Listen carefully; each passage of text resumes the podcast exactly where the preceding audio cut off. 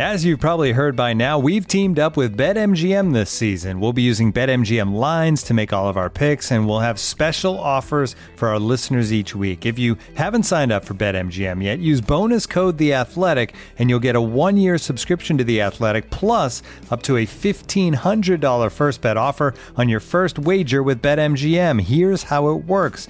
Download the BetMGM app and sign up using bonus code The Athletic. Make your first deposit of at least ten dollars, place your first bet on any game, and claim your voucher for a one-year subscription to The Athletic.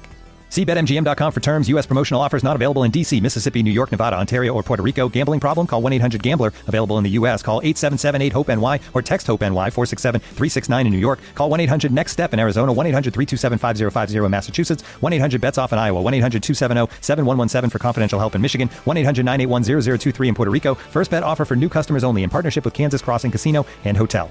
Don't forget, if you haven't signed up for BetMGM yet, use bonus code The Athletic, and you'll get a one-year subscription to The Athletic, plus up to a fifteen hundred dollars first bet offer on your first wager. The Athletic.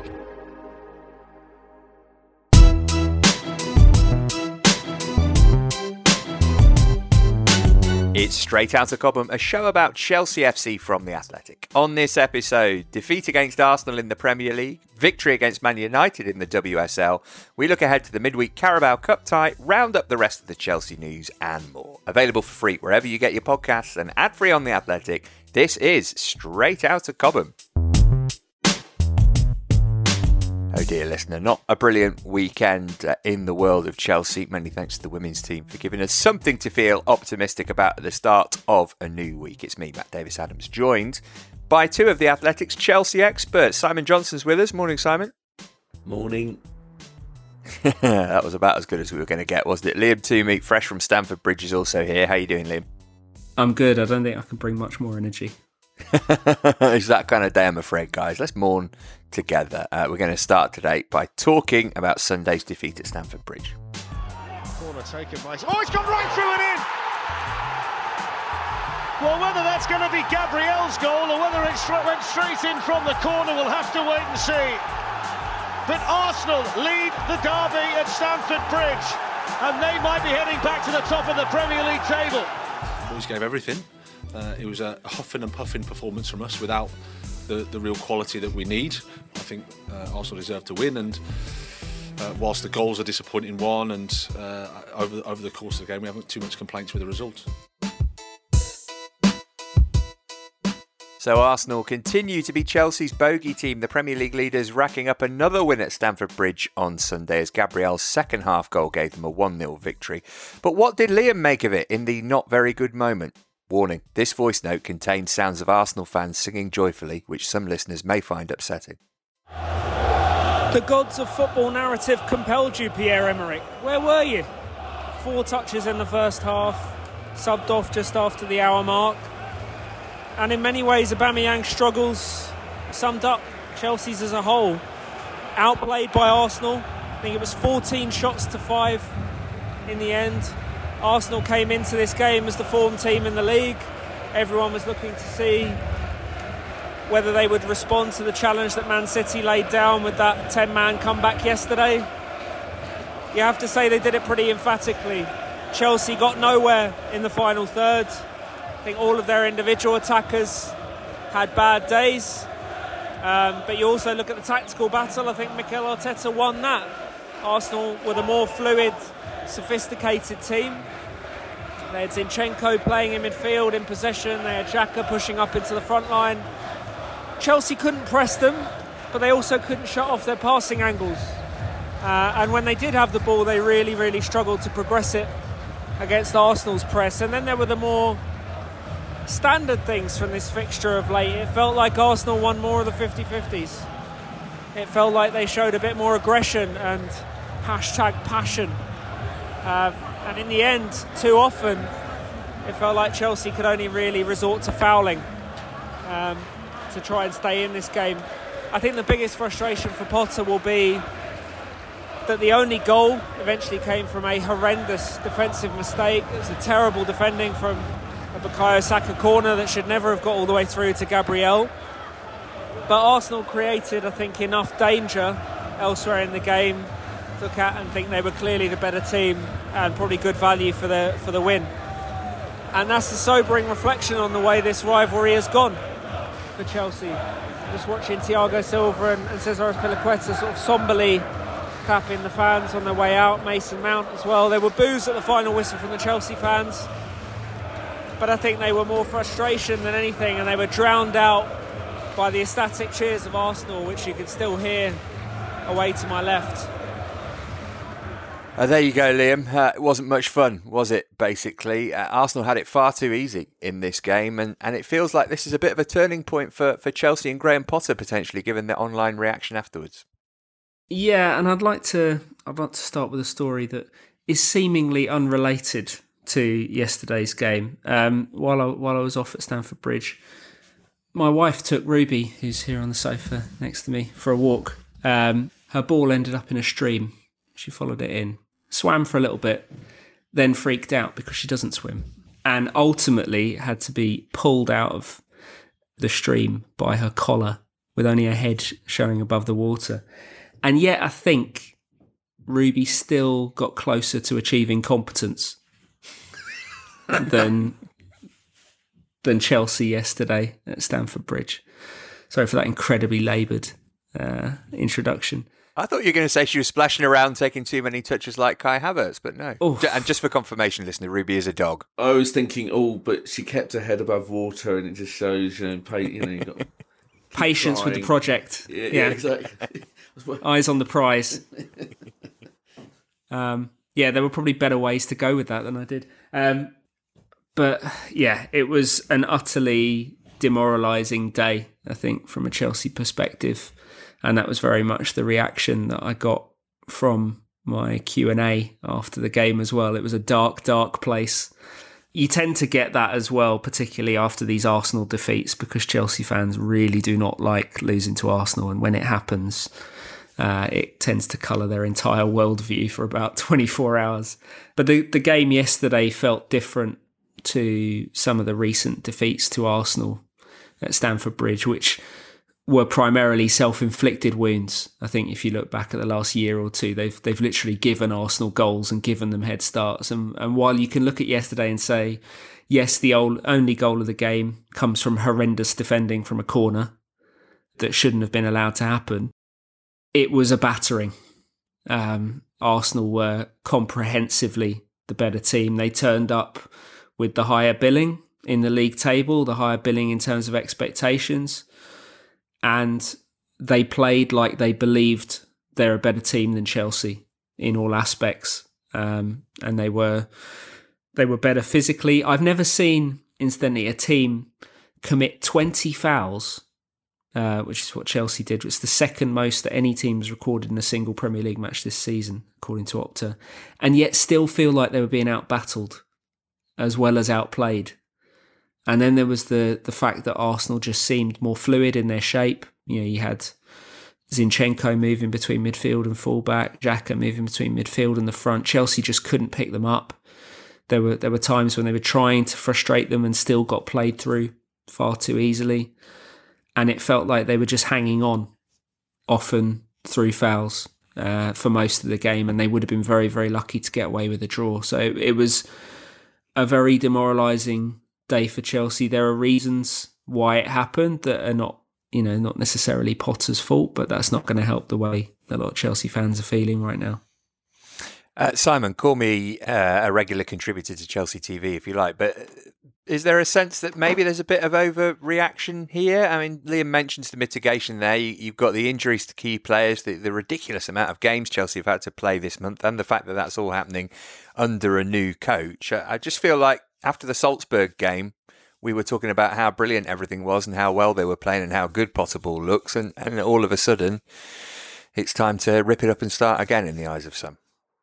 I'm not surprised at the anger of the reaction, because this is a this is what was always going to happen the, the moment Graham Potter hit a, a stumbling block, because Chelsea... A pothole? A pothole, yes, thank you. Chelsea replaced one of the most popular managers in their history in Thomas Tuchel. And a lot of fans, rightly or wrongly, won't let that go. They're, they're still angry about that. Then you've replaced him with someone that's never won a major trophy, that is not exactly exciting as a personality. Sorry, Graham, if you're listening, but he's not Thomas Tuchel in front of the camera. There's a lot of people that are just sitting there not sure that this is the right guy. Um, so inevitably, when, when Chelsea were going to lose, there was going to be a Thomas Tuchel trending on Twitter, what is going on, et cetera. People need to wake up, though. Whether you think Graham Potter is... We, we don't know. We don't know whether Graham Potter is, is the right man. We won't know that until later down the line. But this was always going to be a, a long-term process. I know fans don't want to hear that, but it's the reality. Chelsea have been going steadily backwards, regardless of that Champions League win in two thousand twenty-one, which was a miraculous achievement by Thomas Tuchel, but they've been going backwards generally as a top club since they last won the title, which is now going into a record, in terms of the last two decades, record sixth season. You've got other clubs that are further along in the... Pro- I hate using these words like process and project. It's just... I'm going to talk about the brand in a minute. Um, but they're further along. And on top of that, you have to question the recruitment for a number of years. You know, that, that if you actually look at the sort of the quality of players that have been brought in, Chelsea have spent a lot, but what have they actually got for their money? And, and at the moment, you have to sort of say the summer... summer window has not had an instant impact either. So this is not just a Graham Potter problem, is what I'm I'm trying to say. So to point the finger at him, as terrible as Sunday was, and I'm I'm not defending him in the slightest, that was an abject performance. But it's more than a Graham Potter problem, and it's going to take more than more than a coach to fix. I think it's going to take take a long time, and, and people, as he said after the Brighton game, it's going to take more pain before he gets it right. Um It just doesn't feel like, and I think Liam touched it on his piece, the fans are going to have to, as as painful as it is, they're going to have to sort of accept there are going to be setbacks along the road if Potter or whoever is going to turn Chelsea around to, to being a top, so competing for Premier Leagues again. It's not even just Tuchel, is it, Simon? Like, I was thinking about this this morning. If you if you think about the most important coaches of the last ten, fifteen years in European football, beyond Pep Guardiola and Jurgen Klopp, they've pretty much all worked for Chelsea at some point, some for longer periods than others. But the, the point is that the fans have been fed a steady diet of the most proven elite coaches in world football for a long time. And they've also been kind of institutionalised to a culture where there was never an appetite for anything approaching a sustained rebuild or a sustained build, even. It was just always a constant sort of frantic, expensive retooling around a new tactical auteur in the dugout. Um, and when that ran aground, they just sacked them and appointed someone else. That is not the way it's going to be now. And as I hinted at in my piece, I think there are some similarities between Potter and Arteta um, in terms of sort of bright young coaches who didn't have a lot to point to um, coming in, that they were the they were the people to deliver success to a top club. But there are complicating factors for Potter that didn't exist for Arteta. He didn't have a pre-existing relationship with Chelsea fans. Arteta wasn't following a Champions League winning coach, and he wasn't He was coming into a club that were ready to take that plunge because they'd, they'd failed so spectacularly and declined for such a long period that Arteta felt like uh, the most worthwhile swing that they could take. Whereas Chelsea won the Champions League two years ago. So it, it, it was always going to be more jarring. And this is, days like yesterday kind of underlined the scale of the cultural change that is required now and the size of the decision that Chelsea's new owners have, have taken. And their credibility as owners is now, at least in part, tied to Potter succeeding.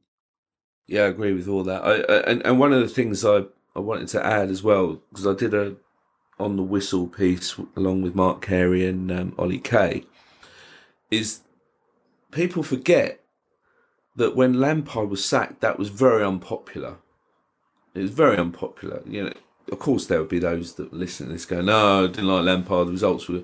We were talking about getting rid of a Chelsea legend. I mean, me and Liam absolutely copped it um, when we even wrote that he was going. And then even when we sort of wrote about the reasons why, it was it, we came in for a lot of criticism. But we were talking about a Chelsea legend going, and Thomas Tuchel's appointment was not universally... oh, brilliant. It was all about this, oh, I can't believe Frank, you know, he's gone, the Chelsea legend, can't believe they didn't give him more time. Tuchel could have walked into a really awkward atmosphere at games, but there were no fans. There were no fans. COVID, there were no fans. Graham Potter doesn't have that. He's he's walked into replacing, one of the, as I said, one of the most popular managers Chelsea have had in recent years. And he's trying to, and you can tell the atmosphere's been pretty, pretty flat since he took over. I'm not sort of saying that they're turning on him, but it's kind of when he when he was sort of unveiled, when he sort of the first game, it was kind of polite applause, wasn't it? It wasn't kind of, it just feels like there's a bit of a hangover, and so inevitably when when things go wrong, and have been particularly bad with Brighton and and Arsenal, that. that there was going to be a, a, a fury, an angry reaction. But as I said, this is not just a Graham Potter problem. This is this is, this is going to take... That squad needs fixing. I mean, it dawned on me later on on Sunday when I when I looked at the team, and you look at it, I've got it now in front of me, and it struck me at the time, but even more so later, where is the pace in this team? There's no... like you got a thirty-eight-year-old... you got a thirty-eight-year-old in the middle defence. You got you got a thirty-three-year-old Azpilicueta back there as well. Cucurella is not exactly the quickest. In midfield, you've got Jorginho and Loftus-Cheek. Okay, Sterling. Havertz wants twenty-five touches when he when he gets past the ball. Aubameyang, thirty-three-year-old up top. I mean, I, I think, get me in a hundred-metre race, I might keep up with him in five metres. That's what I'm saying, is that especially... You are notoriously fast over the first five metres, though, Simon. well, well, you know, it depends what's on the buffet. But the... Uh, in the Chelsea press room. But that, that lack of speed was particularly exposed against a team that is full of young energy and a team that knows out of instinct how they want to play. Whereas, I don't know whether you guys felt the same, it, it felt like every time a Chelsea player was on the ball, they were second-guessing, or where, where, where's my teammate? And and dwelt on the ball just that extra one or two seconds, and Arsenal player was on them. And that, that sort of was most highlighted by the incident before the, the corner, when Thiago Silva's running out of the ball, and he's kind of looking up, and everyone's running away from him, and he's kind of, uh, who do I pass it to? And... that hesitation ends up with him being robbed, and Chelsea concede the corner, and we all know what happened there.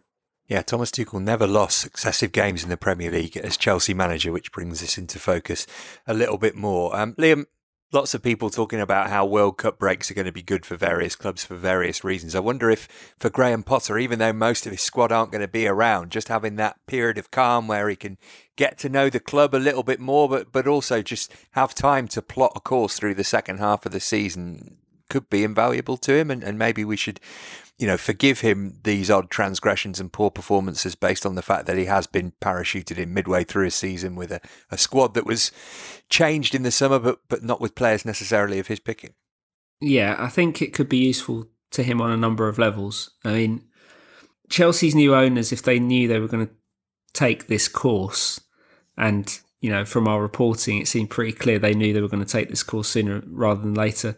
Didn't do Potter any favours by letting Tuchel start the season and then appoint Potter when they did, because they appointed him on on the brink of a brutal sprint to the World Cup, where he's had virtually no time, not even just to sort of remould this team in his image, but even to kind of mentally process being Chelsea coach. You know, it's such a jarring shift from leading a club like Brighton and their fan base and the, and the scale of everything there, to suddenly leading one of the big, most high-profile clubs in European football and, and the expectations that come with that. I think that will help Potter, just having a bit of time to think, just for himself, about how he wants to how he wants to coach the team, but also how he wants to sort of put himself over publicly. He'll just have a bit more time to to think about all this stuff. It will fairly obviously give Chelsea time to get players fit. And, you know, the, the players that are injured, obviously, I don't think Chilwell will be back immediately after the World Cup break, but he'll be closer. Reece James might be back. You know, there there there are key players that that may well be in a position to contribute again, and that will make a huge, huge difference. And also, I think having the World Cup in the rear view could help Chelsea as well as quite a few clubs, because I, you know, I was struck looking at the teams yesterday. While you would probably go down player for player and say Arsenal's team was better, certainly in terms of recent form and performances, Chelsea actually have an awful lot of World Cup starters in that starting eleven and in the matchday squad. And I, it did cross my mind as I was writing my piece after the game, even if, you know, that wasn't a conscious thing. You know, I, I don't necessarily subscribe to, oh, the players didn't try, you know, when you see performances like that, because I don't think it's primarily about effort. But I do think even subconsciously, they've all seen the injuries that have happened to certain players that have ruled them out of the World Cup in the last few weeks. Subconsciously, would that have a little bit of an effect on sort of dulling their edge for a game like this? I just think there are, there are a lot of players in this Chelsea squad that are pinning a lot on the World Cup. And and once that's out of the way, then they can fully focus on, on, on Chelsea matters. This is a very unusual season. It's a very unhelpfully timed international tournament. And I think it is having lots of different ripple effects, some of which are not immediately obvious. And I know, Matt, you set us a task of, it almost feels a fruitless task, to be honest, given what happened last last week, of picking our team for Man City, because I was ignored. I thought for briefly, I thought he was he'd listened to the show because he, he was training uh, Lewis Hall and Dion Rankin, and then didn't pick them. But hindsight, you know, I, I can be accused of captain hindsight, et cetera. But if you're going to play a strong team in a dead rubber, then you have to win the next game as well. You know, a game that actually mattered more. And it, and again, that was the other frustration of yesterday. They looked flat. They looked lacking in energy. And a lot of these players, and I think Liam's piece post Zagreb kind of was was about this subject. You just think, you know, as Azpilicueta started against Zagreb. I mean, I know, I appreciate, I appreciate that body's a bit low at the moment because of injuries, but Chalobah, Jorginho, uh, Sterling, Mount, Havertz, Aubameyang, all started against Zagreb. Played yesterday. Thiago Silva, why on earth did he come off the bench in midweek? I, I don't get that one. This is a guy who's so, suddenly coming under a bit of criticism for his form, and of course was partly blamed for the goal, although as I already touched on, um, the fact that no teammates were helping him, giving him a passing option was part of it. But inevitably, this this guy is showing some signs of um, being human, because he's playing every single game. And here was an open goal to give him a rest, a complete rest. And he comes off the bench. I, I, I just found that baffling. And um, as I said, watching how sort of listless so many of those players were on Sunday then took me back to Wednesday night and just going, yeah, great, beat Dynamo Zagreb in a dead rubber, but this was the game that really mattered because Chelsea were already through as group winners. In Potter's defence with uh, the Silva decision in midweek, I think it might have been influenced by worries that Koulibaly might have had a knee issue. I think that might have fed into that substitution. And he basically has three centre-backs at the moment, doesn't he, that's fit. I can't remember the last time Trevor Chalobah didn't play ninety minutes, by the way. I think he's played eight or nine games in a row this entire incredible October stretch. It's it's a minor miracle Chalobah hasn't got injured um, playing this many minutes. Great for his career, obviously, but um, his body has been pushed to the limit. Potter was asked about this, um, more in regards to Mason Mount, in his post-match press conference, saying basically, why did you play Mount for ninety minutes? He looked a bit flat today. And he said specifically with regards to Mount that Mount likes to play, to be in a rhythm of matches rather than to be rested. And he made a reference to looking at the Dinamo game as almost like a training session, kind of preparation for Arsenal. Obviously didn't work, but that seems to have been the thinking. But as you say, Simon, when you do that, it will all be interpreted through the prism of what happens in the game next. And, you know, it, what happened against Arsenal was pretty much as unflattering as it gets. Yep, not a good day for Chelsea, that's for sure. Uh, right, that's enough misery for the moment. We'll talk the Man City game later, but we're going to punctuate uh, all this disappointment with some good news, because the women's team had a big win on Sunday. We'll talk about that next. This episode is brought to you by Michelob Ultra, the official beer sponsor of the N B A. Want to get closer to the game than ever before? Michelob Ultra Courtside is giving fans the chance to win exclusive N B A prizes and experiences like official gear, courtside seats to an N B A game, and more. Head over to Michelob Ultra dot com slash courtside to learn more. Looking for an assist with your credit card but can't get a hold of anyone? Luckily, with twenty-four seven U S-based live customer service from Discover, everyone has the option to talk to a real person anytime, day or night. Yep, you heard that right. You can talk to a real human in customer service at any time. Sounds like a real game changer if you ask us. Make the right call and get the service you deserve with Discover. Limitations apply. See terms at discover dot com slash credit card. Cleared away as far as Cuthbert. All the deflection. Takes the ball past Earps and takes the game for sure away from Manchester United now. Three goals for Chelsea, and now three points for them as well. Trust Chelsea F C W to put some joy into an otherwise dour weekend then. They won three one away at previously unbeaten Man United in the W S L on Sunday. Uh, it was scoreless for an hour until Sam Kerr punished a mistake in the United backline to score her third league goal of the season. It was also the first United had conceded in the league. Lauren James doubled the league goal back at her old club shortly after. Alessia Russo threatened the United fight back by halving the deficit, but Aaron Cuthbert sealed the win late on. It means Chelsea go above United into second. They're level on points with the leaders, Arsenal, but they've played a game more than them. Um, Liam, have we made enough of the fact that Chelsea have won all six matches without Emma Hayes? I mean, she calls them mentality monsters, and, and they've not just been narrow, lucky wins. Most of them have been thumping wins, and this one was at, away at a team who hadn't even conceded a goal before this match. No wonder she wants to come back. They're playing her out of a job.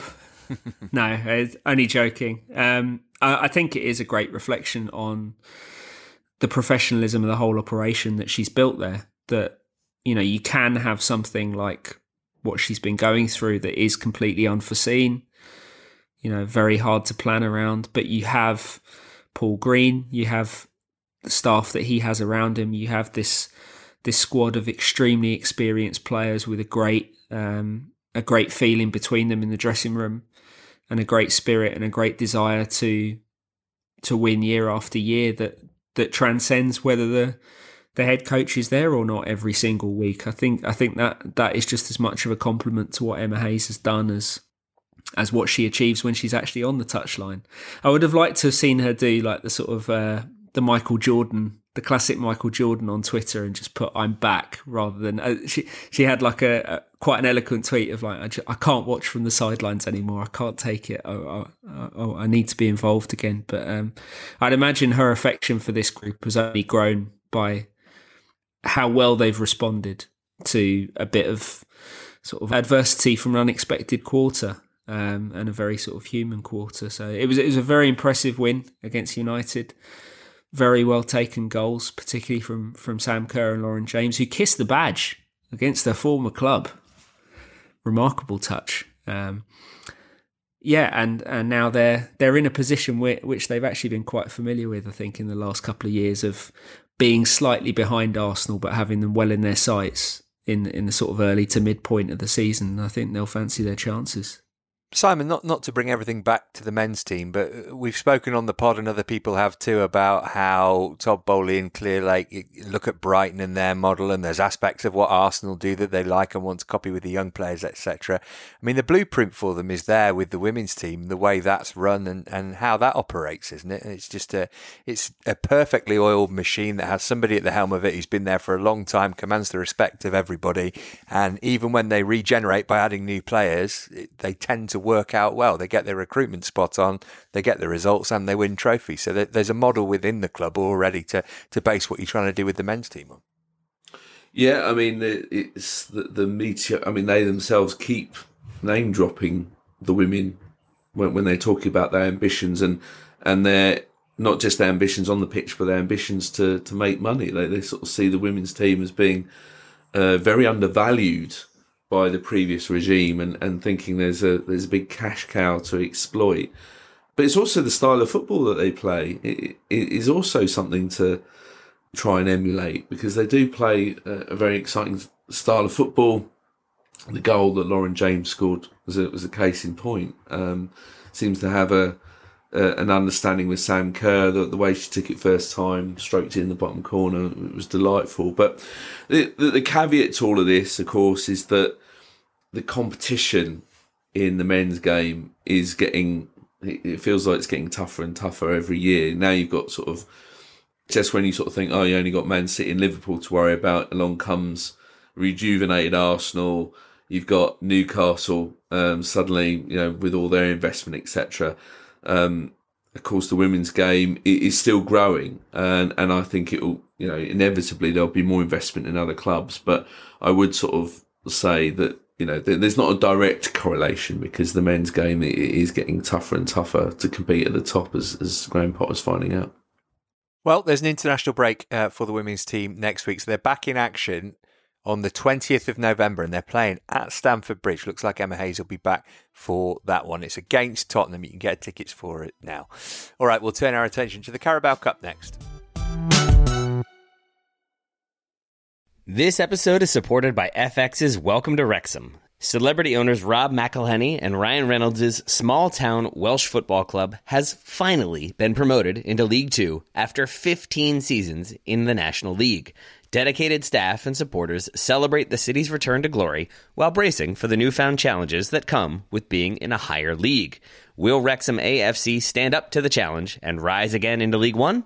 F X's Welcome to Wrexham premieres May second on F X, stream on Hulu. Uh, it's November, but Chelsea are only this week beginning their League Cup campaign. The Blues have the not at all daunting task of going to the Etihad to face Manchester City on Wednesday night. I've asked Liam and Simon to pick a team. I've done the same. Let's get uh, some formations first. You, you sticking with a back four for this, Liam? Or are you going wild and crazy and... and picking something that we've never even heard of? I t- I'm torn between. I mean, I didn't actually. I'm, I'm doing this on the fly in my head. I'm torn between a back four and a back three, just because a back three means picking every fit centre back, mm. which which feels a bit hairy. But I might do that anyway, because it makes it a little bit easier to get Dion Rankin in a right wing back, which I think would be quite a nice. I think if you had Dion Rankin at right wing back and Lewis Hall at left wing back with an experienced back three behind them, probably of uh, obviously Mendy in goal. Sorry, I should have started from the back back. Not Bernelli, come on! This is his moment. I think probably Azpilicueta right centre back, Silva centre back, Koulibaly left centre-back, because Trevor Chalobah needs some sort of a rest. But then you, you can get that little infusion of youth from Hall and Rankin, who I think both deserve a little bit of shine. And then midfield, I, they do seem to be managing Mateo Kovacic very carefully at the moment. Um, so I, I suspect he probably won't start this one, with a view to maybe starting against Newcastle. But I think Dennis Zakaria should probably get another run out, given how well he played against Dinamo. And I don't know, perhaps Conor Gallagher. I don't know whether that's too much of an untested central midfield pairing. I feel like you're you're kind of on a hiding to nothing against City, no matter what team you pick. So you may as well go a little bit experimental and, and just see how things work. And then the one the one absolute non-negotiable up front is I want to see Armando Breuer. He he needs the minutes. He's looked bright every single time he's played. I think uh, Pulisic from the left, because I think generally when he's come off the bench, he's looked lively too. And maybe this is a chance for uh, Hakim Ziyech to have a glorious farewell to his Chelsea career. But they, they do need some sort of fresh legs. And that, and that would constitute, as much as anything else, a a reaction from Potter to what we saw against Arsenal.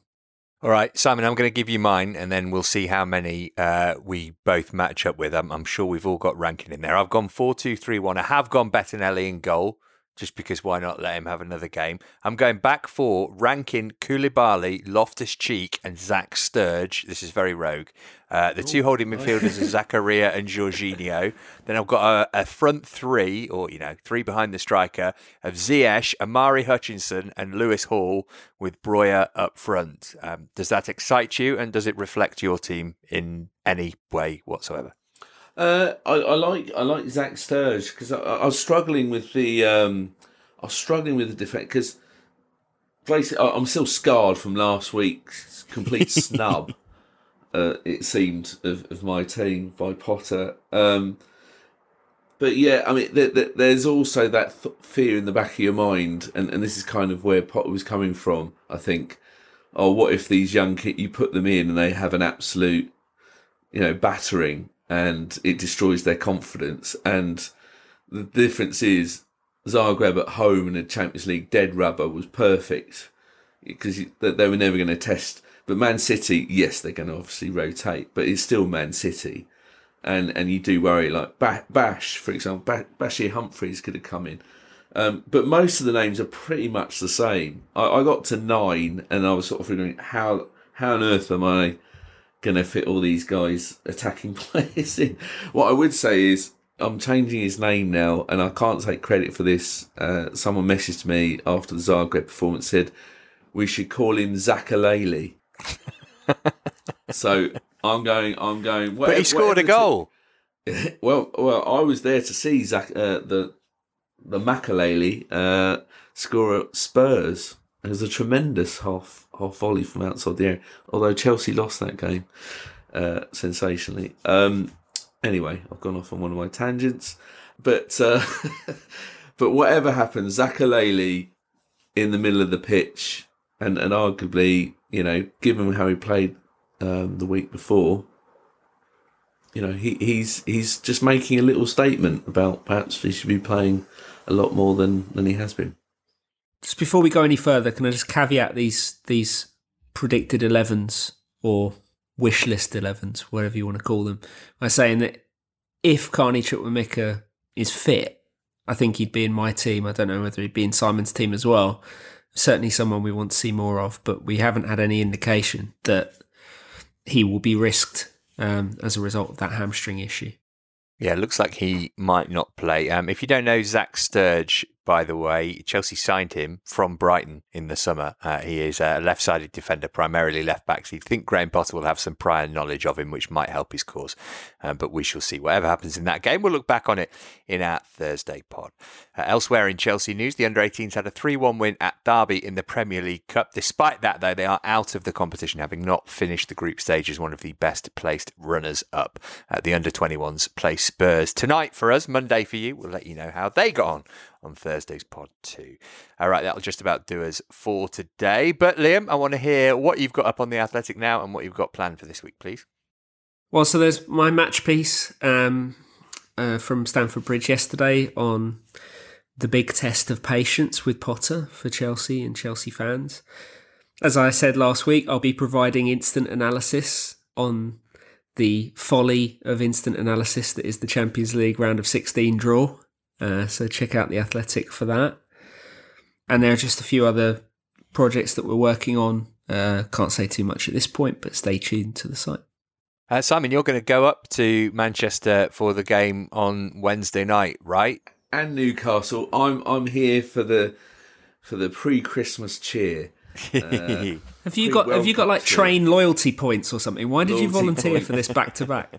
Because I wanted the last fix of Chelsea I possibly could for uh, before we have to suffer the misery of England's World Cup, uh, which I'm very optimistic about, as you can tell.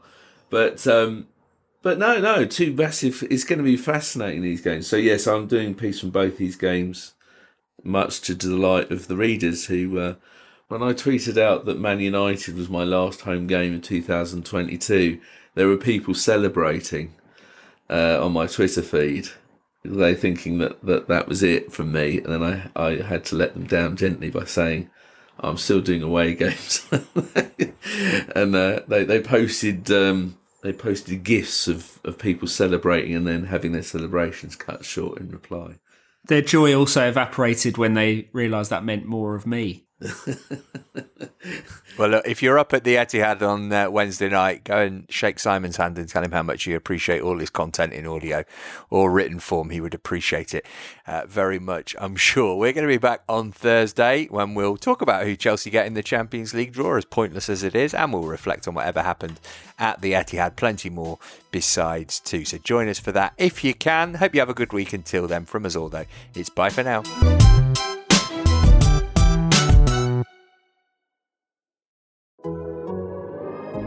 The Athletic.